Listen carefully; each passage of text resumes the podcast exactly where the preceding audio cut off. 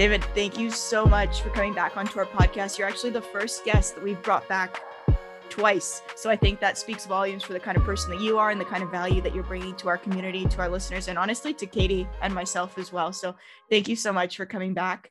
Um, I was just listening to part one, and just a quick summary of what we get into. We talk a lot about your story, where you started, how you built your career, how you never let your grades define you. We talked about what life was like back in the pit and the tremendous hardships that you had to go through with nine eleven, how much value you're bringing to people now um, and bringing to people's lives through mentorship and giving back to the community. And so, David, what I want to ask you first is to talk a little bit more about what success means to you. Oh, you know, it's so funny. A friend of mine just posted something and I'm ready to just smack him across the head. You know, he says, what makes you more successful than somebody else? You know, it's drive, it's this. And I mean, these things, I mean, people are just getting out of hand with this concept of success. You know, build your empire. You know, there's all these big buzzwords. And it really just comes down to success is defined differently. Winning can be defined differently in many, many different things, right? So success could be, you know, a guy that's, you know, that makes pizza, but it's a wonderful father. You know, well, that's successful because I know some people that made a lot of money that are terrible fathers. And then there's success that can be measured upon how much money you have. Well, that's the worst kind of success to measure because, you know, you kind of, even when you're making money, there's always that you feel like you should do more. Um, but, you know, really what I try to explain to people is that success comes from a feeling of within. And if you stop listening to the rest of the world and to social media and to all the people with their buzzwords and, you know, hearing about how great they are, true success, you know, is is not pushed out there. You know, I was with a friend of mine the other day. Um, he's worth three point four billion dollars. And you would never know it if he walked down the street. You know, he, he would be in a t-shirt and jeans. He's a soft-spoken man. You know, he was a colonel in the Army Rangers. He was a West Point grad. He used to be the chairman of the exchange that I was under, under nine eleven.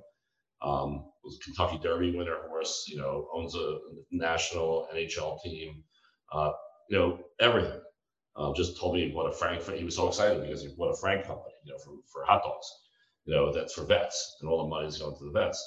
But what you find with some of these most successful people, they don't, they're not sitting there on the mountaintop, you know, ringing the bell, look how successful I am. And, you know, it's, it gets a little bit of, maybe I'm old school, but it gets a little frustrating because when we were in the pit, and if we had a good day or bad day or whatever, let's say we had just an enormously great day, we didn't give each other high fives.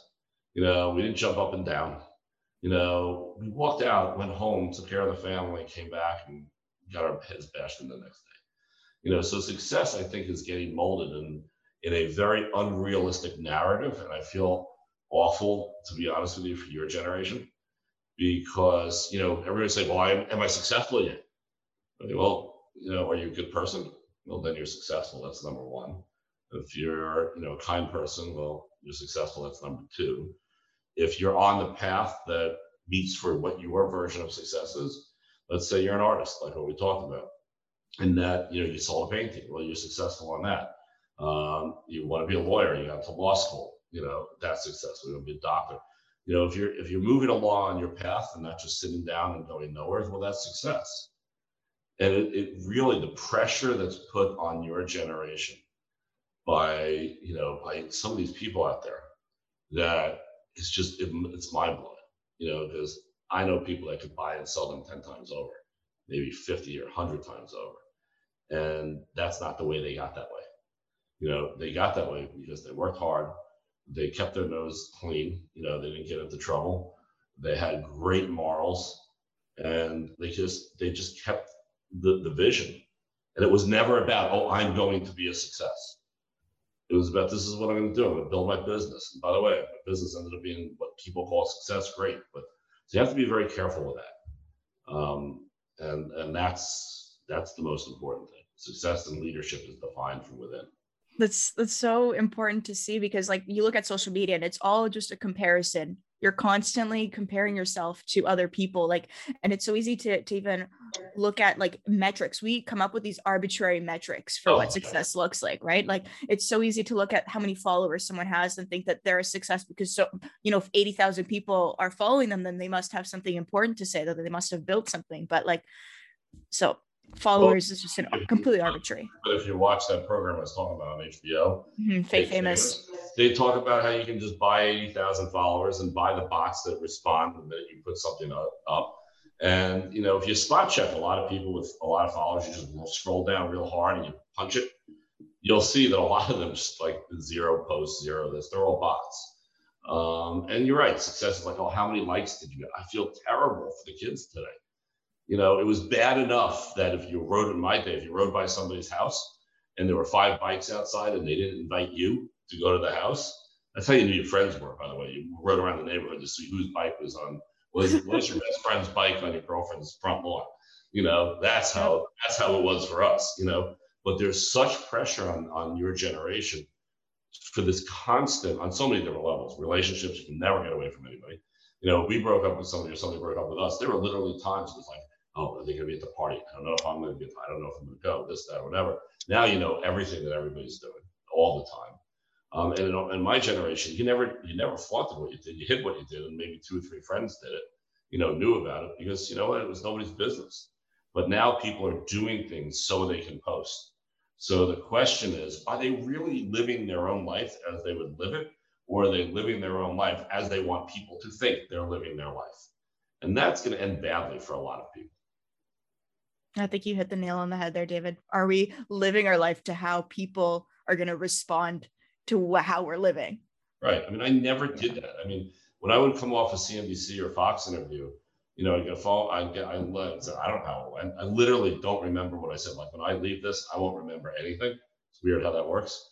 But I'll go back and I'll listen to it. Like, I used to go home and watch the, you know, the interview. Like, okay, that was good or that wasn't good. I never, you know, it's funny.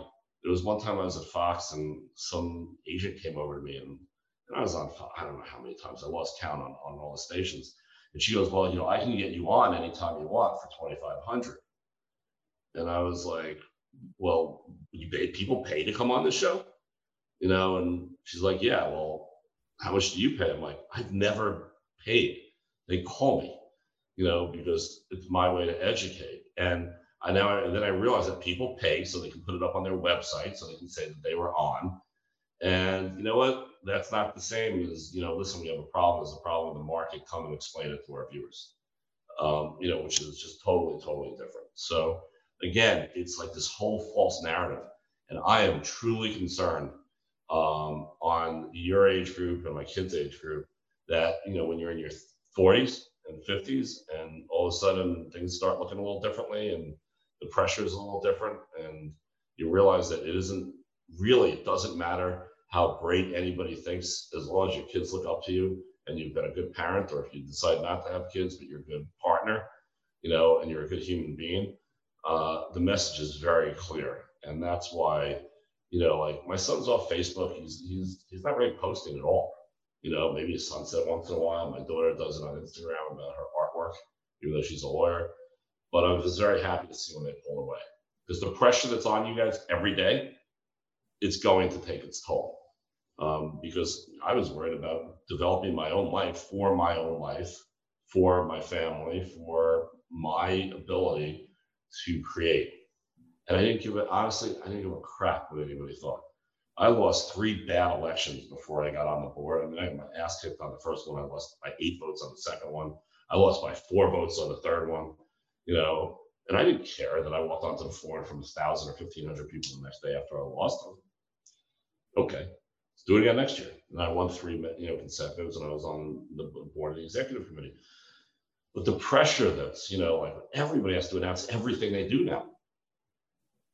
And I just feel terrible. The pressure is enormous for the people your education and your, your age group, and you have to just be careful with it.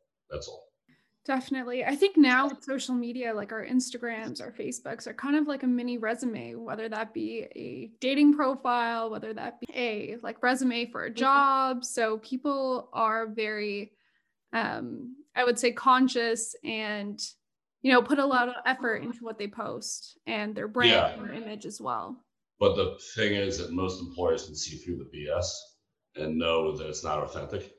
You know, yeah. I mean, you know, when you're posing for every picture, like when I, you know, if we had a little Polaroid camera, it was a big deal, right? So we actually went to concerts and we weren't holding up our phone. We were watching the concert, right? Because people taped the concert and they tape it. And we're like, how often do we ever go back and watch those things? So instead of, you know, taping it for like two minutes, it's like J Lo last year. Was, who knows what, you know, it was a year and a half ago. Last year was done. Um, but I remember I taped three minutes of it. It was really cool. And then I put my phone in my pocket and I watched it. And it's a whole different feeling when you're not standing behind your phone. Um, but you're right, they put stuff out. And you know what I tell the kids in my classes, I go, when you are going to meet somebody, because I always say to people in my lectures, I, I go, I make sure the teacher or whoever I'm lecturing to tells people that I'm coming and that they'll be able to ask questions. So I always say in my classes, they go, so who Googled me? And no one ever does. You know, who looked at my Twitter? Nobody ever does. Who looked at my LinkedIn? Nobody. And I'd say, you realize you could have interviewed me before I got here. You know, that that is a way to learn about somebody. You can see their Twitter feed to see what their comments are. You can learn a lot about them. Look at their Facebook, look at their Instagram, look at, you know, you can find people. And it's like interviewing them. Um, but again, you have to weed through the B S. But it's getting easier and easier to weed through the B S because the B S is getting so, so apparent. You know, it's you look at some of these feeds, and I'm just like, sometimes I just scroll down. I'm like, nope, we're gonna hire that, we're gonna hire him, we're gonna hire her, we're gonna do this, because I know that it's it's just B S, you know. So, but be honest and be yourself, and don't try to be anybody else, and then you'll get people's attention. Definitely, I agree with that one hundred percent.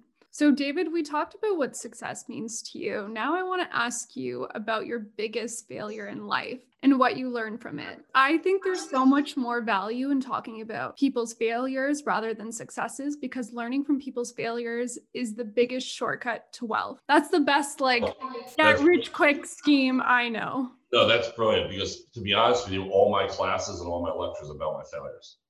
I gloss over my successes. I mean, I never, I don't really talk about it, you know, because um, it's funny when I'm in, and I'll clean this up for your viewers so you don't have to bleep it out. But when I get up in front of class, I'm like, what are you going to do more than you've ever done when you graduate? You're like, we're going to work hard. You know, we're going to do this. We're going to do this. I'm like, no. And they're like, well, we're going to get married. And we're just, no. And I keep them going for like five minutes. And then they're like, what? I go, you're going to screw up more than you ever knew you could. You know, and it's how you screw up is that's the important thing is how you handle it. Okay. And, and the way that I give these, I give different concepts and different things like in school. You know, I'll say, okay, you know, the, you're at, you're at home, the milk is on the center island, and you knock the milk over, and you see the milk go down, go on the go on the um, top, go down the side onto the floor.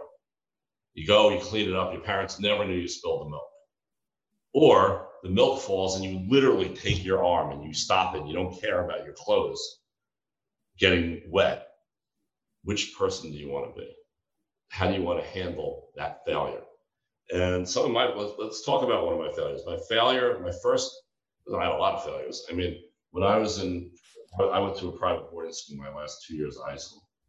And I remember walking down the street and they were interviewing me and they asked me how my grades were. You know, and I said, oh, they're pretty good. My, all you hear from my father is like, David.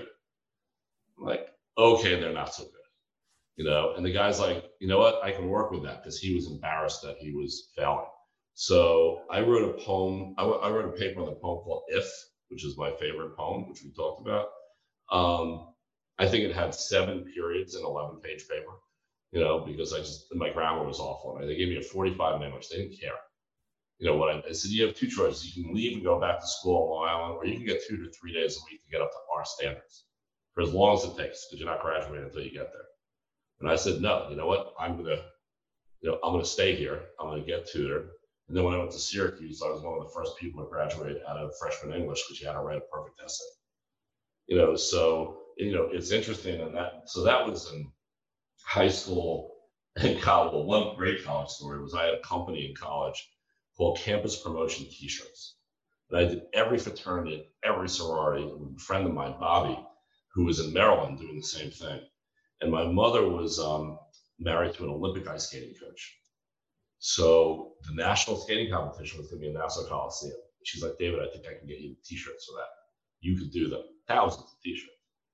So uh, I'm like, great. So we put in a bid, we get it because we're so much lower than everybody else. We print the shirts, these long sleeve shirts with the stuff written down. And she calls me up like three days before. She says, David, I know your spelling sucks, that you can't spell, but didn't you have Bobby proofread it? I go, yeah, I didn't even look at it. I have Bobby proofread it because you spell champion without a P on thousands of shirts. It was champions. Okay. And we had our car picked out. We figured we were going to buy a new car. You know, we're in college. We're like, we're going to do this. We're making, we, we figured we were making one hundred twenty-five thousand dollars on this. And this was years ago. Oh no. The time value of money, that must be like what, two hundred thousand now? Yeah, exactly. And we're like, you know, and my mother's like, and I embarrassed my mother in front of the entire National Skating Committee. Um, so but you know what we did was we got we got all the shirts back, you know, didn't hesitate, went to flea markets all over the place, sold the shirts for like basically our cost, didn't get too hit on it. And so there was a value that you learned about. You can have everything set up right. And it could just like, just knock your teeth in, you know? And then obviously my first election when I was running, I was one of the youngest, when I got elected, I was one of the youngest, or the youngest board member at the exchange. And I, I got my ass kicked. And somebody came up to me, I'm gonna leave the names out, and said, we, you're, you're, you're, you're, you're running against one of our friends and we are going to destroy you. And this is the way it was at the exchange. It was a little different than, you know, I B M or whatever. So, um, I'm like, well, don't you want to hear my platform? I was like a twenty-eight-year-old kid, you know? And they're like, no. I'm like, but I can do this. And they go, you don't understand something. We are going to come after you with everything when we can. And then as I was leaving, they said, but take it like a man, because I want you to get, they gave me a message from the guy that was higher up that was doing this. He says, we just don't think you're ready yet. You're going against one of our friends. But when there is a time that we think you're ready, we're going to do everything we can to get you elected. You know, and I lost by three hundred and something votes. It was like one of the worst defeats ever. Um, and then, as I said, the next year I ran again and I lost by eight votes. And then I ran again and I lost by four votes. Um, and then I had a continuous winning streak after that. But, you know, those were some pretty big failures, you know, to go up in front of the world. I mean, there were press releases that you're running and everything else. And when you don't win, your name is not on the new press release of the board, of the board seat. So it was, you know, as a twenty-eight, thirty-some-odd-year-old kid, you know, that was, you know, that was a little tough to take, but you know what, it was, it was great. It was so great. David, what kept you going? Failure after failure. What, what helped you pick yourself back up and kept trying? Well, I had a really tough father, you know, um, and he was always in my head, you know, which is number one. Um, but, you know, I was kind of always like that. When I was younger, I was uh, taking drum lessons. Um, by a guy that you would never know, and you would never know Buddy Rich, but it was his arch nemesis. They were the two big old-time drummers of all times. And I remember the, the teacher walking into the other room and saying to my mother, he will never be a drummer. Why are you wasting your time on this? Okay, and we walked out, and a year and a half later, I was lead drummer in the jazz band and, and the rock band, and I was in other bands. You know, so that kind of started me off as, oh, you're going to tell me I can't do something, you know? And since I wasn't the greatest student in the world, but instead of being a great student, I was a great entrepreneur in college because I could prove to my father that I was lucky enough that he covered college, but I made sure that after the first year, I never asked him for any spending money. I just, I, I created my own business. We did every, every bar, every sorority, everything on campus, and I sold the business to one of the bar owners, but just before I graduated. You know, so where I was a, kind of a failure in school, I made it successful in another way. Um, and the most important thing about failure is that, you know, I was lucky enough to be out of one of seventeen uh, traders that were brought down to Quantico to be studied by the top generals of the Marines. And we spent a lot of time down there, and they would just totally rip us apart. It was great. But they let us shoot every, I'll send you some pictures. I'll send you the YouTube. It was great. As a As a reward, they let us shoot every weapon known to mankind. They put us in fatigues, the whole bit. It was great. And I remember I said to the guy, I said, I'm not going to quit. And the general looked at me and said, you know what? That's the problem. And I'm like, what? He goes, everybody thinks they're quitting. And he goes, there's a difference. He goes, and it was the best advice he ever gave me. He goes, there's a big difference between quitting and a strategic retreat.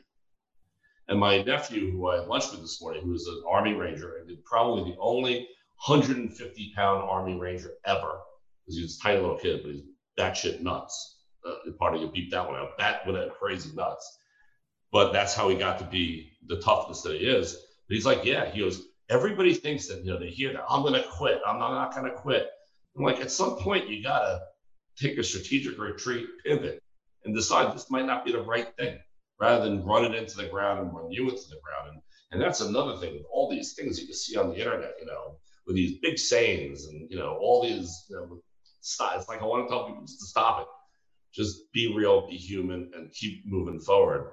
And so you learn with getting your butt kicked, um, that it's not about getting your butt kicked. It's about saying, okay, I got my butt kicked. What can I learn from this? And how can I move forward? And what I explain to my classes when I prep people for going into jobs, I'm like, you make a mistake, walk into your boss's office and say, I really screwed up on this, but here's the solution.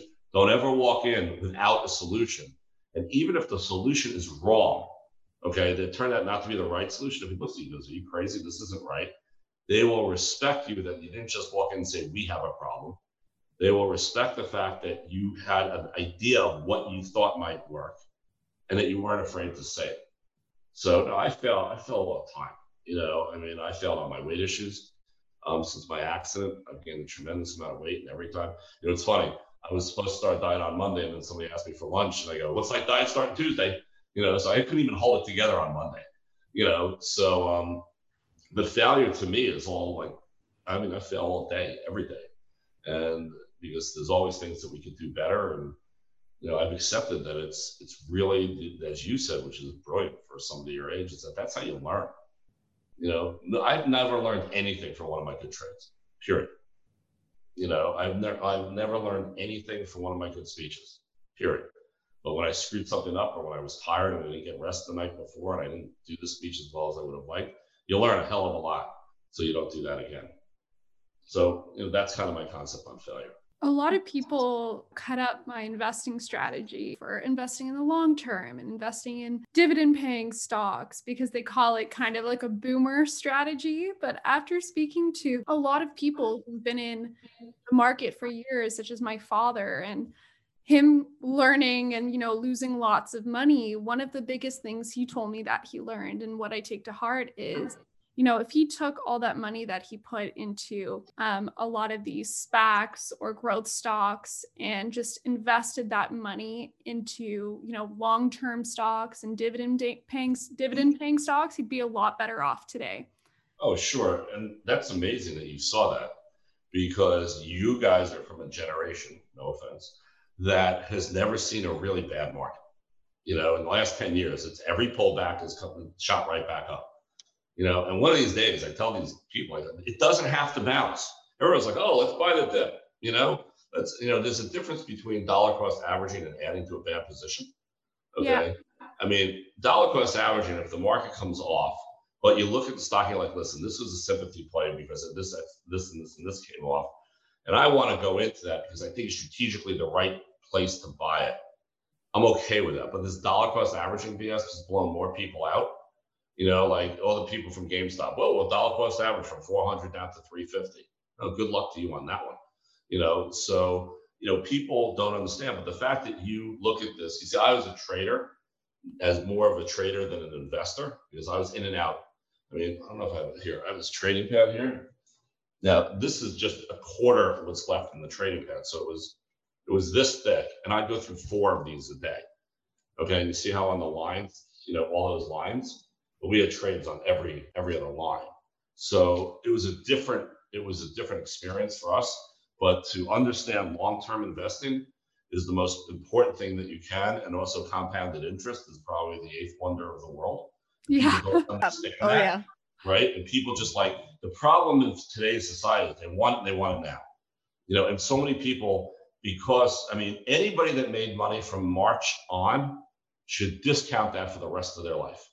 It, it means nothing, because, you know, the question is, were you long before it, and how badly did you get hurt, trade around your position and come back in? But a lot of people started investing. That's why you hear about all these Robinhood traders, right? They started investing after the market got destroyed.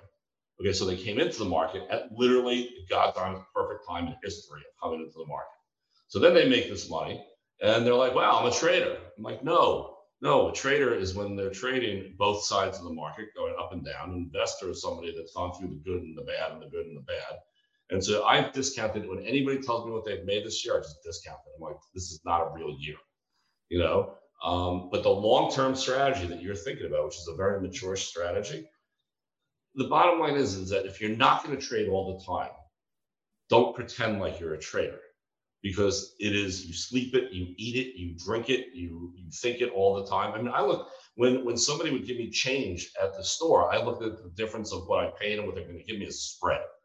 Okay, I'm like, okay, so it's a fifteen cent spread. I'm going to get fifteen cents back. If I went up to the, you know, back in the day when you went up to the, you know, pull your car through the toll and somebody forgot, you know, their thing and they're, and all the cars are going down the road, bad trade. Because I have this whole lecture, life's a trade, okay? And life is a trade when you really think about it. But you're long-term investing and you can sleep at night and you stop comparing yourself to others and you stop listening to the B S, because anybody that tells you they're making so much money is probably full of crap. Um, unless you can say, I want to see your P and L, show it to me. Um, I think there's nothing wrong with your strategy. And most importantly, I teach that there are many different strategies of investing and trading. And the best strategy is the one that makes you sleep best at night. And because without having, you know, if you have a position on that you're losing sleep over, you shouldn't be in that position. So mm-hmm. I like your strategy. I think it's a good idea. So don't worry about anything else. If you don't mind me asking, David, what is kind of your investing strategy? Are you more long-term? Are you more? I am actually, I am actually, the past couple of years, I missed a lot of the move. I was mostly in cash. Okay, because I didn't, the market, there's nobody that trades that did that great the past few years because of the, the way the markets work. And you would have asked any normal trader, you know, long-term investor, whatever, that you could say that the world was shut down, that we were inside for a year and the market went up. Um, they would just, if you would have said this to me a year and a half ago, I would say this is not going to happen. So, you know, I've done, you know, it's done very well in real estate. You know, there's something to be said about the real estate market. I've got bonds, you know, as you said, you know, you take your bond dividends, you say, thank you very much. Um, I've got some, you know, I've got a very small um, section of very, you know, risky stock. Right, that let's say, and it's tiny. You're and if that money. stock, but yeah, and if, yeah, and if that stock, if that stock works and goes to the moon, I'm never going to look at myself and say, "Oh, I wish I had more." Like, no, you don't have more because you that you're taking risk profile. You know, everybody's a big shot after the move, right? You know, it's like, oh, I should have bought more of that. I'm like, yeah, did you know that when you went into the stock? And if you would have, you know, I love when people say, "Oh, it's a It's a three dollar stock, but it's it's really worth fifteen dollars. I'm like, no, if it was worth fifteen dollars, it would be a fourteen and a half dollar stock, not a three dollar stock. You know, so my my money investment is I still I still do more day trading when I trade, and I'm not really, I mean, some of my stuff, I guess I got probably some trades that might be older than you girls, but um, and those are the ones that you forget about, and you know, in your I R A, in your I R A or your S E P or you know your K I O or whatever, um, and that was just managed. You know, so you know, sometimes the best way to take your emotion out of the game is by having somebody else manage some of the other funds. David, I want to ask you about how trading's evolved. Like you, you've lived through a lot in terms of how much the space has transitioned, right? I remember once we, we were talking about when you were on the board, you actually voted against electronic trading. So I want to ask you why you voted against it. Um, yeah, that's that's a great question. I had a vote against one of my mentors as well. And he said, you realize if you go to vote against us, you're off the board. And I said, you tell the people on the trading floor the truth and I'll vote with you. I know it's going to work. You know, um, I also knew that it wasn't the swing vote because it was actually the famous vote is thirteen to one, you know, or one to thirteen. We voted backwards that time. Uh, but it was, I had a couple of reasons. One, I didn't think the compliance was ready for it. I didn't think the structure of the market was ready for it.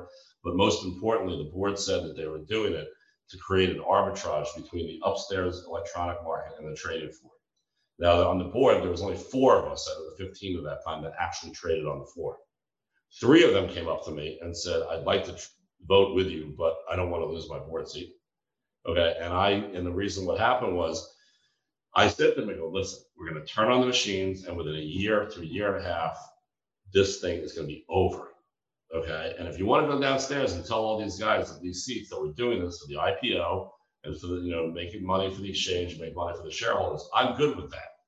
but do not go down there and have me go down there and tell them and lie to them and say, no, this is going to be good for you. Um, and they wouldn't change their mind on the message.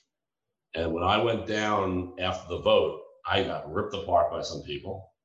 And then this guy that I know that's since passed away got on the microphone in the national gas ring and said, no, this guy, this guy stood up for us. This guy put his whole career on the line because he didn't want them lying to us. You know, and then everybody started clapping on the floor. It was like, it was a pretty cool moment in my life. Um, but that was one of the- That's what success looks like, David. Yeah, I guess so. Right. You know, I mean, like when you can go against, when you can work so hard. I mean, I was every major committee for fifteen years, and then I was on the board for seven years. And they said, listen, if you do this, you're done. And I said, it's been a great seven years, you know, and just let's vote. And that was it. And, um, you know, and, and I was very proud to do that. And, you know, years later, we discussed it because we started talking again and, and got friendly, you know. And, um, you know, he understood my point of view. And I was like, listen, I couldn't lie to the guys in training. It's just not what I'm going to do. Uh, I, I can't I can't morally do anything wrong in business to hurt somebody else's.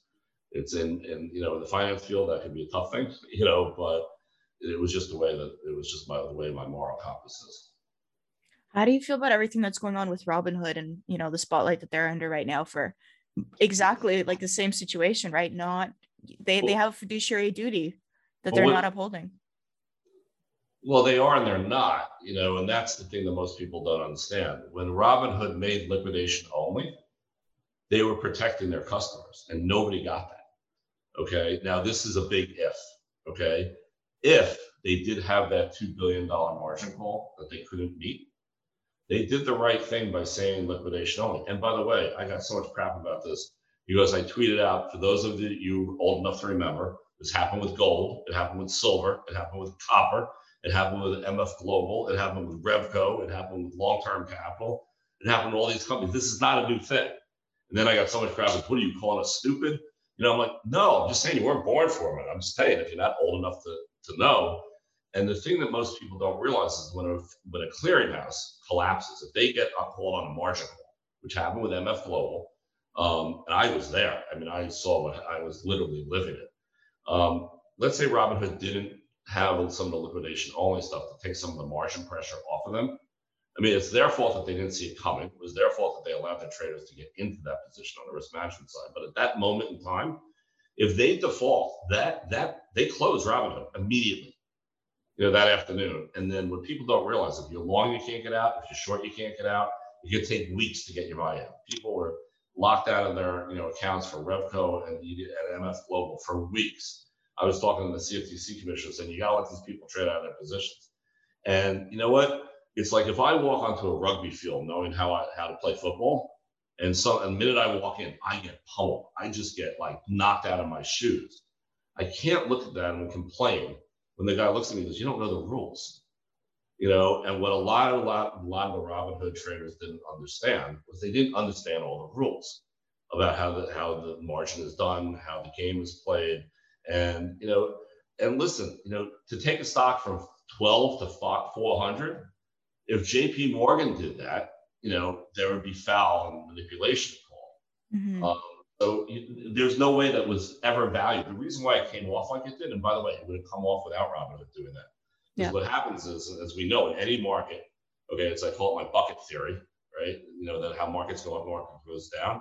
Think about a bucket on a on a pulley with folded wall of water, and you pull the rope up, it goes up, it goes up, it goes up, it goes up, it goes up. What happens when you let the bucket, the, the rope go?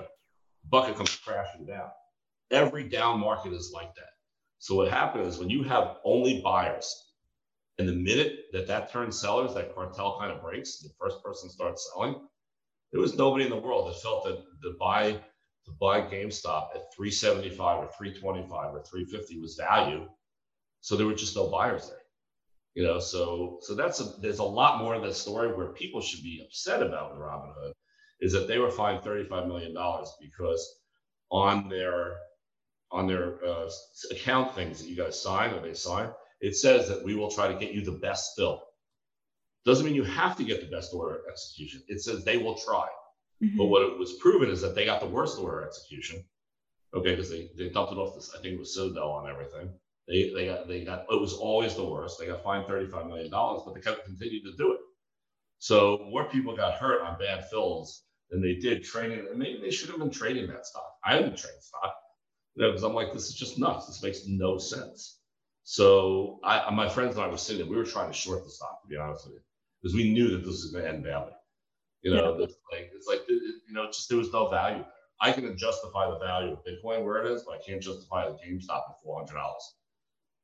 You know, because you know fundamentals do matter at some point. If not, then it's all just the dark dartboard game. Yeah. Can we backtrack a little bit though? Because David, I know you're super familiar with clearinghouses and how they work. Um, can you give our listeners just a, a brief introduction to them in case somebody was listening to that and completely lost? Sure. Um, I'll explain the, the commodity clearinghouse a little easier. So think about your clearinghouse as your bank. And every time that you do a trade, they charge you a small commission to guarantee the trade to the exchange and to process the exchange. So think about it as if you went to an A T M and you pay that fee. That fee is your clearing fee. And the way it's structured to protect the exchange, the stock market, the Chicago Mercantile Exchange, is there's a ring of clearinghouses around the exchange to protect them from default. So one clear, there was a clearinghouse fund.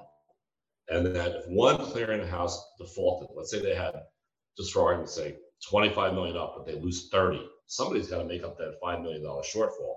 So all the other clearinghouses have to chip in. So what people don't understand is that when a clearinghouse, when you're doing these trades, they have to have a certain amount of money up. And what they should have done was they should have put margin calls out for everybody the day before, seeing where this was going. I think that it was an awful risk management job that Robinhood did. And most importantly, I always said that Sterling, my clearinghouse, became like this behemoth, this huge thing, that at some point I would bring in somebody else to run it for me, because there's a difference between being a C E O of one size company if you've never been C E O of another size company. And I just think that this guy stayed at the table too long, and he was a deer caught in headlights, and he didn't know what to do. You know, I don't think he was thinks that he was doing anything maliciously. Maybe he is, but I couldn't wasn't in his head. But when I saw him on the interview with Cuomo, I was just sitting there as a guy that knows this going, I've never seen such poor examples of answers in my entire life. And this guy wasn't, I didn't think he was fit to be C E O of that company. Um, not that he wasn't fit to build it like he did, but it, maybe it was time to bring in somebody that had a little bit more experience. And while we're still on the topic of the stock market and commodities, I've noticed that there's been a shift right now from high tech to the commodity sector, for example, gold, silver, uranium, et cetera. As a former commodities trader, David, do you think commodities would be a good place to invest in now, given that inflation is on the horizon? I don't think it's an inflation play. I think that's an old um, story, uh, and I'll tell you why. Um, very simply that when, when it was an inflation hedge, when my father traded it back in the early eighties, um, and when you had gold and silver as an inflation hedge, You didn't have you didn't have really the S and Ps, you didn't have the options, you didn't have exotics, you didn't have the O T C market, you didn't have all the currencies, you didn't have the interplay between everything. So there only was gold and silver.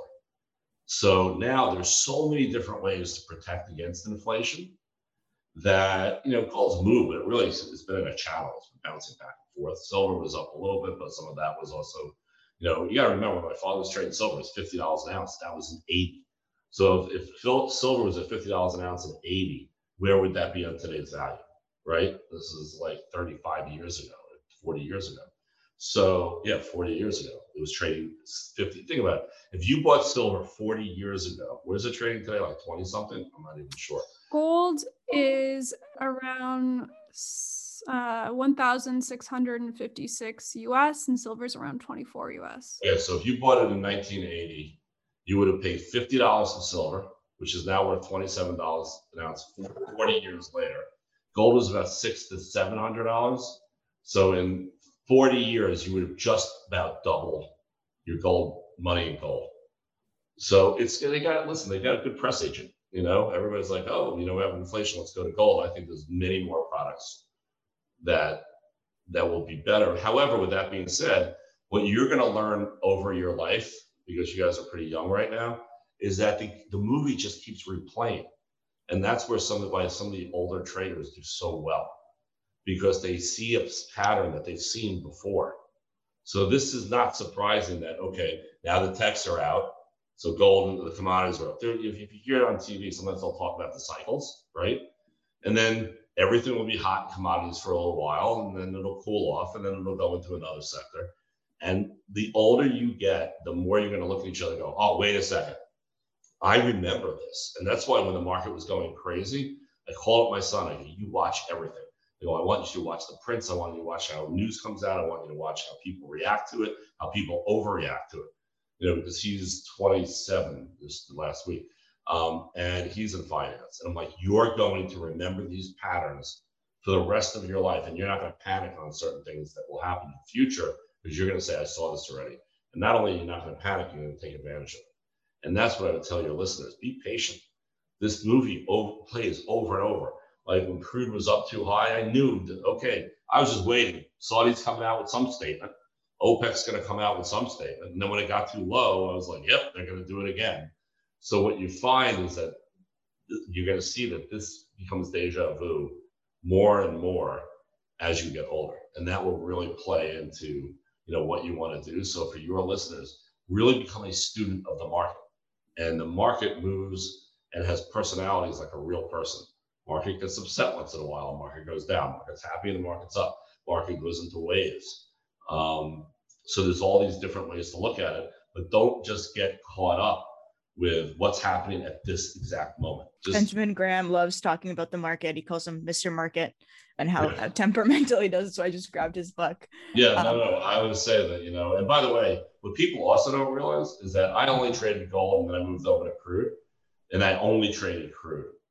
Because I became an expert in crude, because I knew the emotional, the emotions of that market. You know, markets are like people. They really are an emotional ups and downs. So some people, I'd say, watch four stocks for two years. Become experts in those four stocks if you're going to trade. You know, these people that have twenty-seven different positions, it can get a little overwhelming to be on top of those, unless you're investing, and then you have, you know, spread out your risk.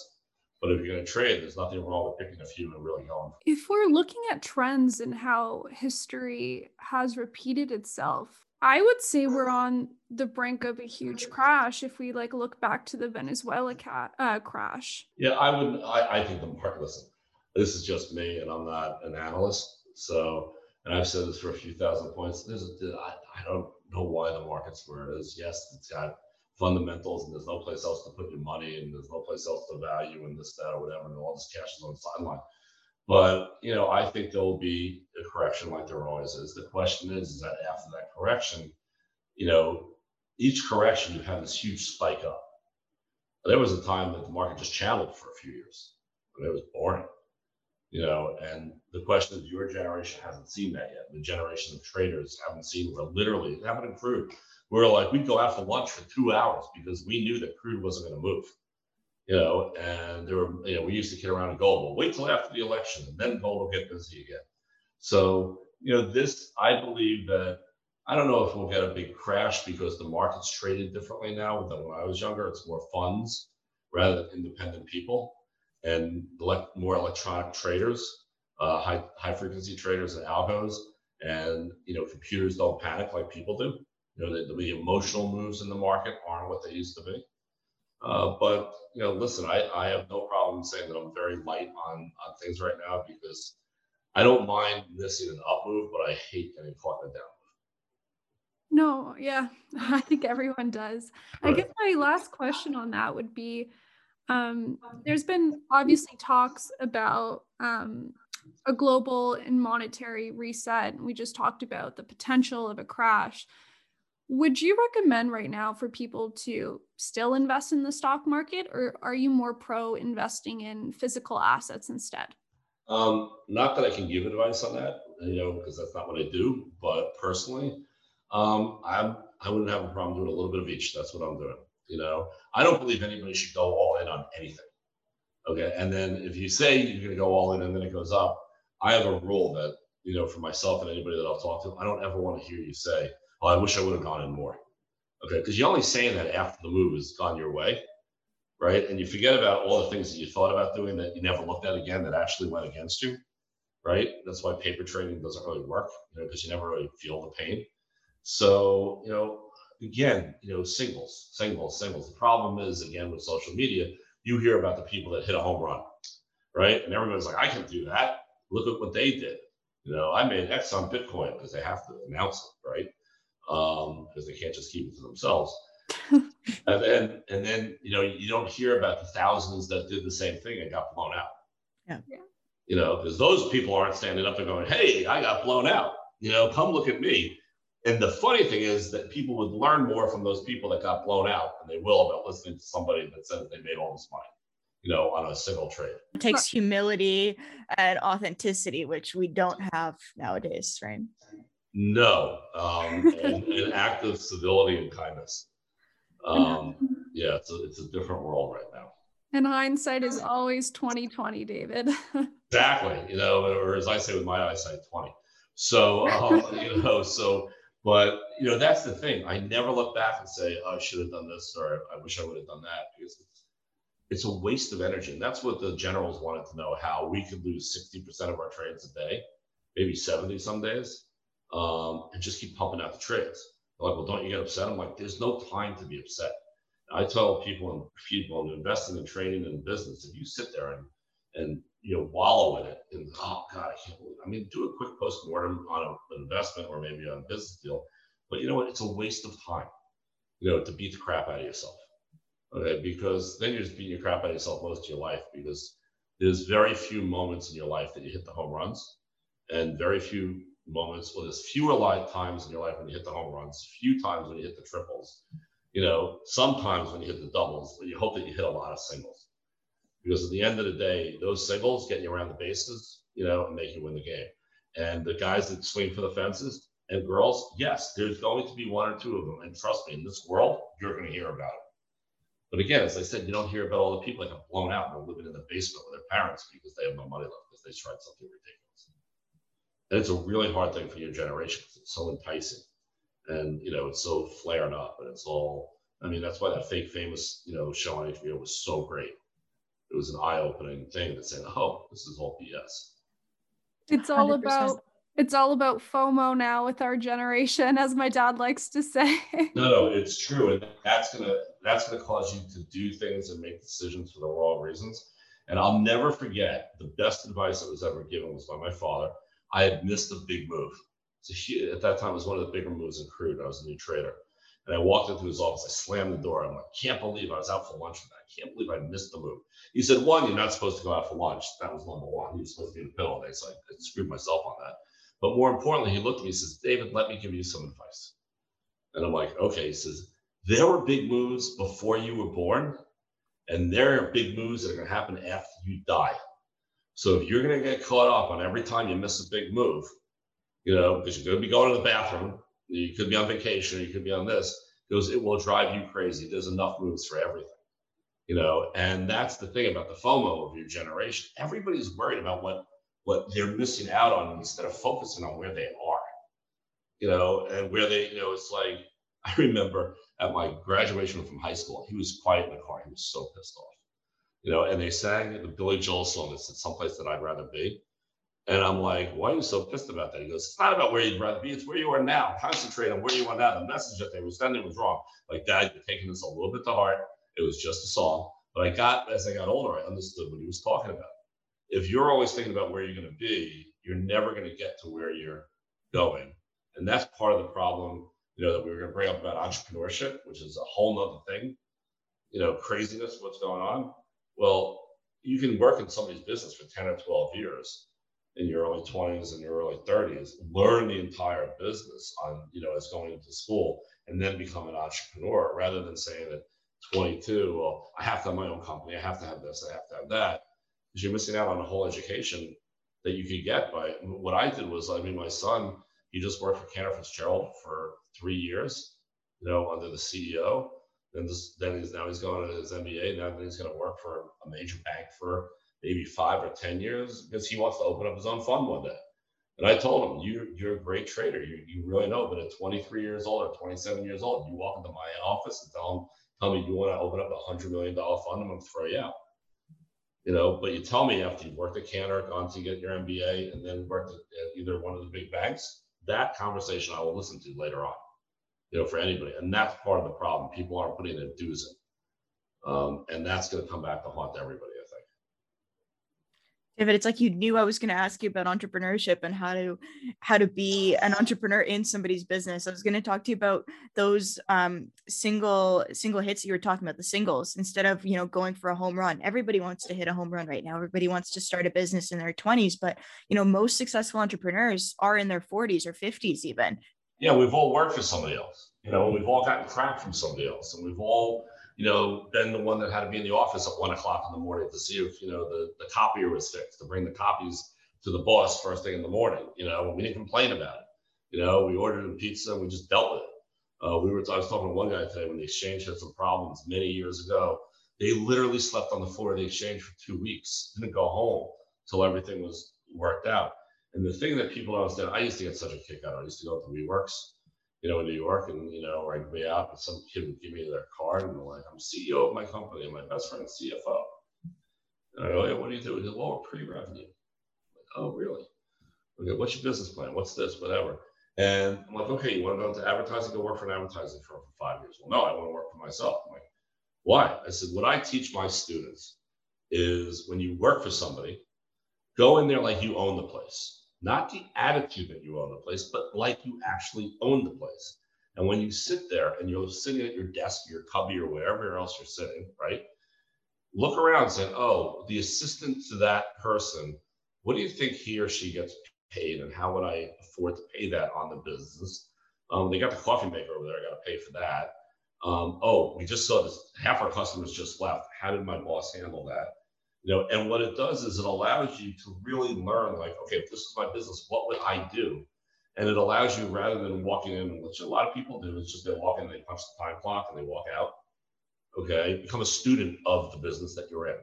And if you become a student of the business that you're in, and then in time, you know, you guys have things that I don't have and my father doesn't have. My father's eighty-one. What does he not have that, that I have? I have more time. You guys have more time than both of us. I would do anything to be your age in this world right now and still take the path that I took, because I know where I could be even further along.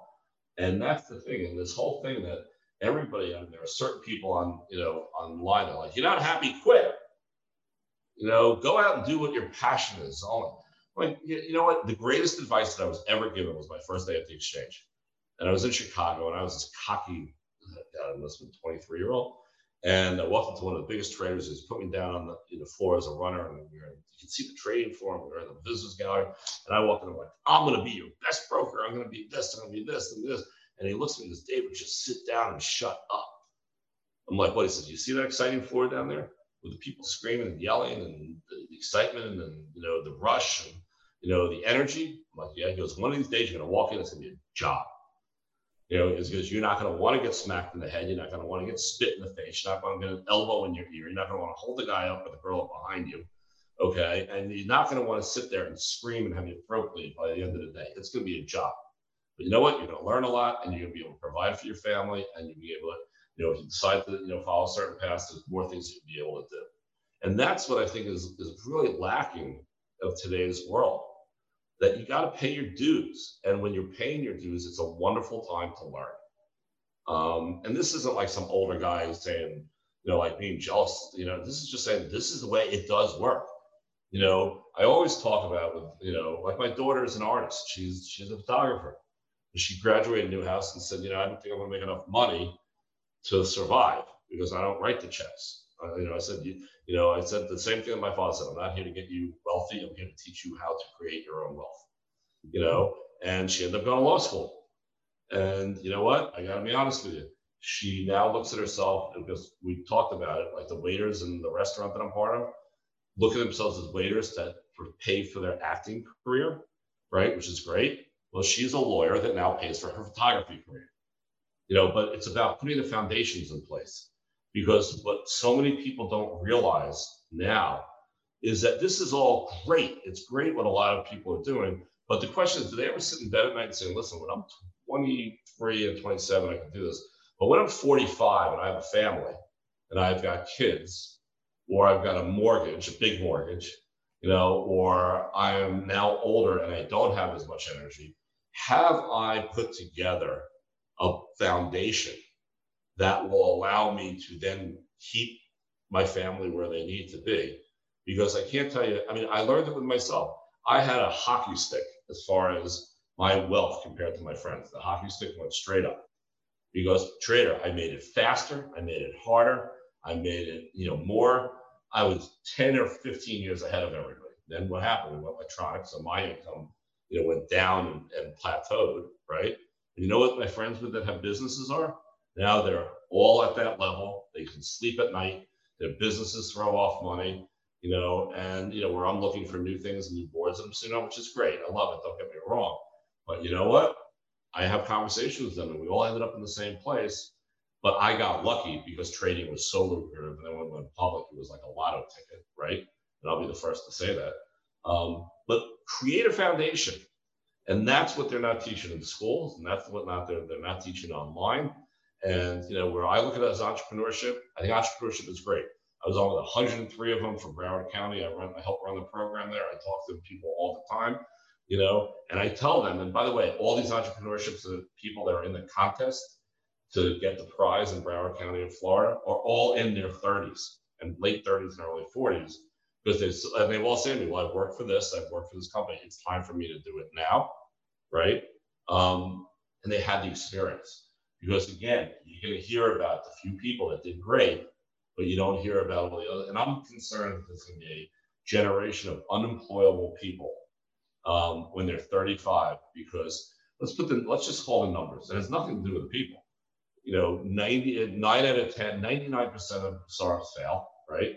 Mm-hmm. Um, and the one percent, or let's say it's ten percent, whatever the number is, um, only twenty-five percent of those are still in business in five years. So the, the, the scale is so, you know, it's so stacked against everybody to begin with. So what's plan B? So plan A for our generation was you build, you build, you build, you learn, you learn, you learn, and then you become an entrepreneur, right? But you had your plan A you could fall back on. So somebody, a lot of people have it, it backwards now. So what I would tell, you know, you and your listeners, like I told my own kids, and I am, I was the cool but strict parent, and my kids will tell you that, right? Um, It was all about building a platform and a base. Um, and then when you have that base, like my daughter knows that if she wants to go do photography, I said, listen, I don't care if she ended up getting a scholarship to law school. I said, I don't care if you ever practice, but you always know you can practice. You can always put a, you know, a shingle out and say, I'm doing estates and doing this, that, or whatever, but always have something that you can go back to. Um, I think it's very, very important. And that's where people are. I think there's a false narrative on entrepreneurship and they glorified it. Um, you know, and there's other people that I won't mention that do real estate that glorifies it. It's just, I sit there and I laugh, you know, when I watch this stuff. Um, but it's hard work, you know, and it, it's okay if it's not for everybody. And there's no shame in that. And I think people with the social media and everything else are finding, I think there's more misery and self-doubt because of all the fluff on social media. And people, you know, I said it to somebody in the clubhouse the other night. I said, you know what, you got all these rooms that everybody's talking how terrific life is, but what about the, you know, fifty out of three hundred people that it's not that good, and they're saying, well, what about me? What, what am I doing wrong? I'm like, you're not doing anything wrong, just being realistic. Life's not great all the time. You know, sometimes you get your teeth knocked in. Sometimes life is really tough. And it's it's that it's that foundation as you get older, that, you know, like your father saying that he got beaten up, you know, they lost money. Well, that was, that's what made him into the person that he is today, you know, and, you know, that you're in your house and you, you should ask your parents. It's like what I say to my kids in, in class, I go, how many of you are lucky enough to still have grandparents? And they raise their hand. I go, well, the older one, oh yeah, they're so old. I don't know, they're historians. I go, for all you know, my grandmother, from what I hear, in her twenties, used to be the one on top of the bar, drunk, dancing her, you know, away, probably with a blouse half off. Right. And you don't realize your grandparents were you at one point. I was just going to say, dancing on top of the bar, that sounds like me and Katie when we're seventy. Right. You know what I mean? And, and that's the thing, though. I always say you I said when I talk about my to my classes, I said, I have something that you don't have. I remember what it was like sitting in those chairs. So ask me how I got here. You know, so I have these kids go to their grandparents on the holidays, and I say, tell me what you learned from your grandparents. One kid's like, oh, I didn't know my grandfather, who can barely walk, was a track star. And the reason why he can barely walk is because his knees are so messed up from all the running that he did. And all of a sudden, the discovery, like, oh, I better prepare because I am going to be them. If you're, and I tell them if they're lucky, because not everybody makes it to get old. You know, getting old is, you know, a privilege. It's not a right, you know. Um, and they look at life differently. And what I try to do with the younger generation is have them look at life a little differently, but also with as much hope and admiration that you should do. I try to have as many conversations with my grandma now, but my grandparents when they were alive. And as much as you learn from them and their hardships and what they went through, it's also a little hard to relate to, right? Because of their circumstances. Like my grandparents grew up in war. They grew up, um, let's say, in poverty and stuff like that. And right. brought up as a Canadian citizen and first or second generation, I grew up in a different time, right? And I'm more privileged. So as much as there are so many lessons to be learned, it, it's kind of hard to conceptualize when. Oh, absolutely. But what you can do is when you think you're having a tough day, you think back to, this is not like, true at all. You know, like, to be honest with you, I yelled at some person here during COVID because he said, he goes, oh, it's so scary. You know, and I'm like, we live in a country club, like with backyards and pools and having food delivered, right? And he goes, oh, it's so scary. I'm like, don't tell you that to your relatives that were under the floorboards in Poland when people would come in and shoot up the floorboards and they were moving over so the bullets wouldn't hit them. That was scary. This just is, is just not good, you know? Um, and what if you can keep that perspective, um, because there's a tremendous group on every generation now that finds something to complain about, right? Um, I like that one thing, this, this woman wrote an article, I think she was your age, and she was going to be originally, you know, that how things suck, right? Mm, yeah, um, we talked about this one. Yeah. And then this, she's sitting in the Starbucks. Right, she's in the Starbucks. She goes, wait a minute, I'm on my laptop. I'm, I'm drinking a five dollar cup of coffee. I'm able to write this blog and blah, blah, blah. She goes, you know what? If this is bad, this is nothing compared to how the rest of the world looks at that. And I think that we're, we're getting a little, a little unrealistic on what that is, you know, and that you need to, you need to, you know, take a breath and realize that as messed up as things are right now, it's still the best place to be on the planet. Very true. And I liked um, how you said earlier, you were talking about your daughter and how she wanted to become an artist, but you encouraged her to have something to fall back on and to continue to practice. One of the biggest pieces of advice um, my dad told me growing up as a woman specifically is no one can ever take away your education. Absolutely. They can take away your riches, your fame, um, you know, you can um, you get canceled. Your relationships can break off, but one thing you'll always have to fall back on is your foundation and your education. And that's something I really took to heart, and I think a lot of people should take to heart and just remember. And there's always different ways to get the education. You know, if you have to go to community college, go to community college. You know, there's all different. You know, yes, you're not going to Harvard and Yale, but you know, I, I know a lot of idiots that graduated from Harvard and Yale. I know a lot of people from community college that did awesome. You know, and and that's that's important. But like I was in this room the other night that you know, should you invest your fourteen hundred dollars stimulus check? And I'm like, no. That's not what it was meant for. It was meant to get money back into the economy. I'm like, how about you invest in yourself by taking a course that somebody teaches, you know, about to become better at whatever you're doing, or give it, you know, I said, if you, if you're, if you need to, if you want to invest that, give it to a family in need.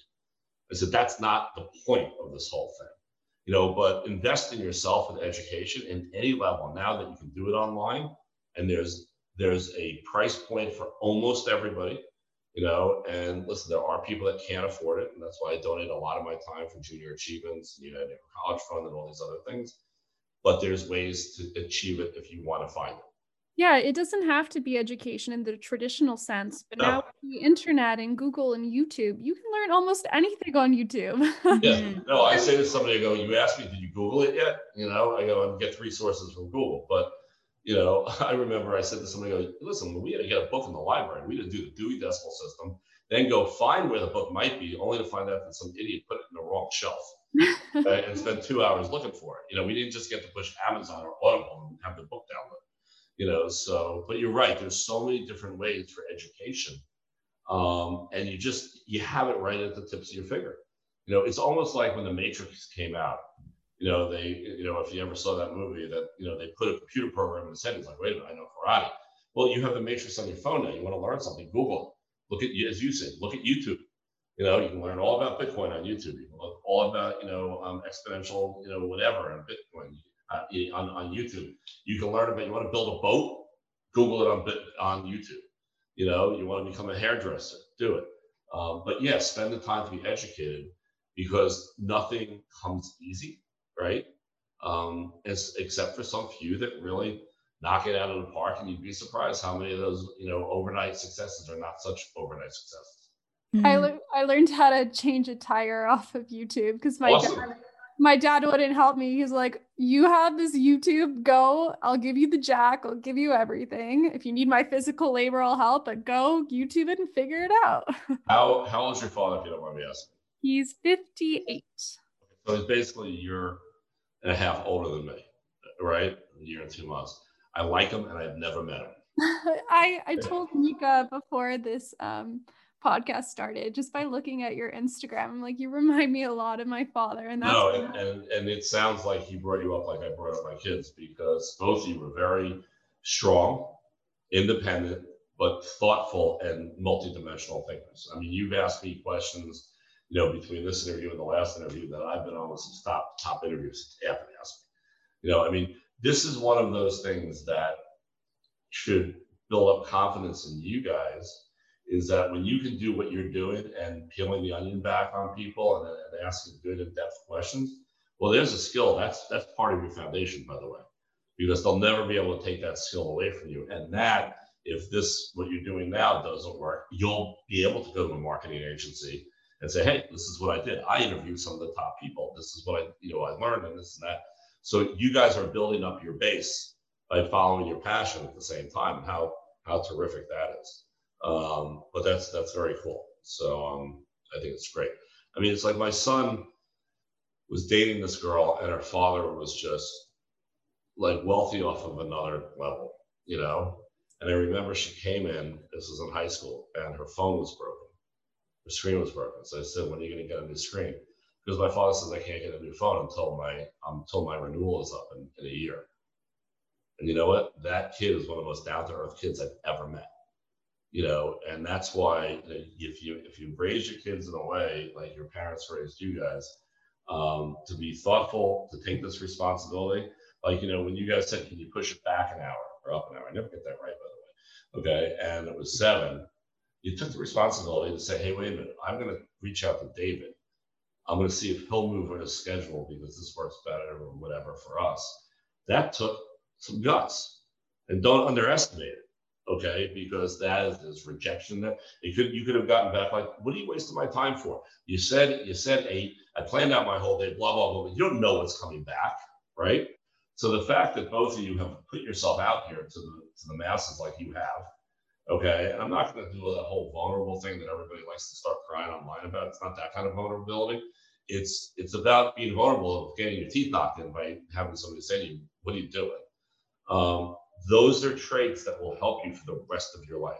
I used to say that I could talk to the people that I could talk to because my father was so tough, and I was around such big business people and important people as I was growing up. But I was like, if I could talk to him, I could talk to him. And people like, how can you go in there and talk to these people like this? Like, he's not as scared as my father, you know?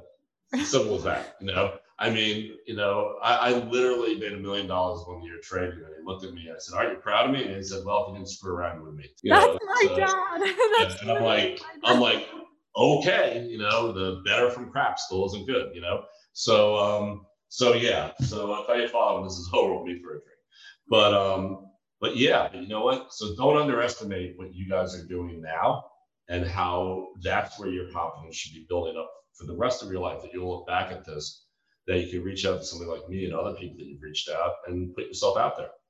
You know, because I could have gotten on here and said, you know, what are you guys asking these questions for? This is, I'm not going to just, you know, you don't know what's coming on the other side, and that takes guts. David, thank you so much. I appreciate all your kind words and you just you being on here. Like, we've learned so much from you, from this episode and the one before. Um, you, you've shared so much wisdom with us. So thank you so much from the bottom of my heart. Well, as I always say, the way that you can repay me is that when you have grandkids, look at them when you're seventy-five and say, yeah, I talked to this guy. And you know what? He made a difference. And then I'm good. You know, pay it forward too. Yes. Absolutely. Always pay it forward. You know, and you can always do that. And you know what? And what I also tell people is that you could be a mentor at any age. You know, it's like I tell the kids in college, don't be surprised about what you can do for that freshman walking through the door, not knowing where to go. You can either make fun of them or you can, you know, sit in and say, okay, let me get you through this, because that's the first step to leadership. And life is, you know, leadership is, as I said, comes from within, and it's the most important thing. And, and now, you know, like this friend of mine that always says to me that had me teach at West Point and these other schools, he's like, listen, you need to talk to the future leaders of this country and make sure that they get to where they need to get to, um, because there's a lot of noise out there that's um, pulling people away from the focus of where they need to be. Because again, it's like what you said, like I never thought about how many people liked me, you know, I never thought about how many friends I had, you know, I just, I had my group of friends, that was it, you know, and that was it.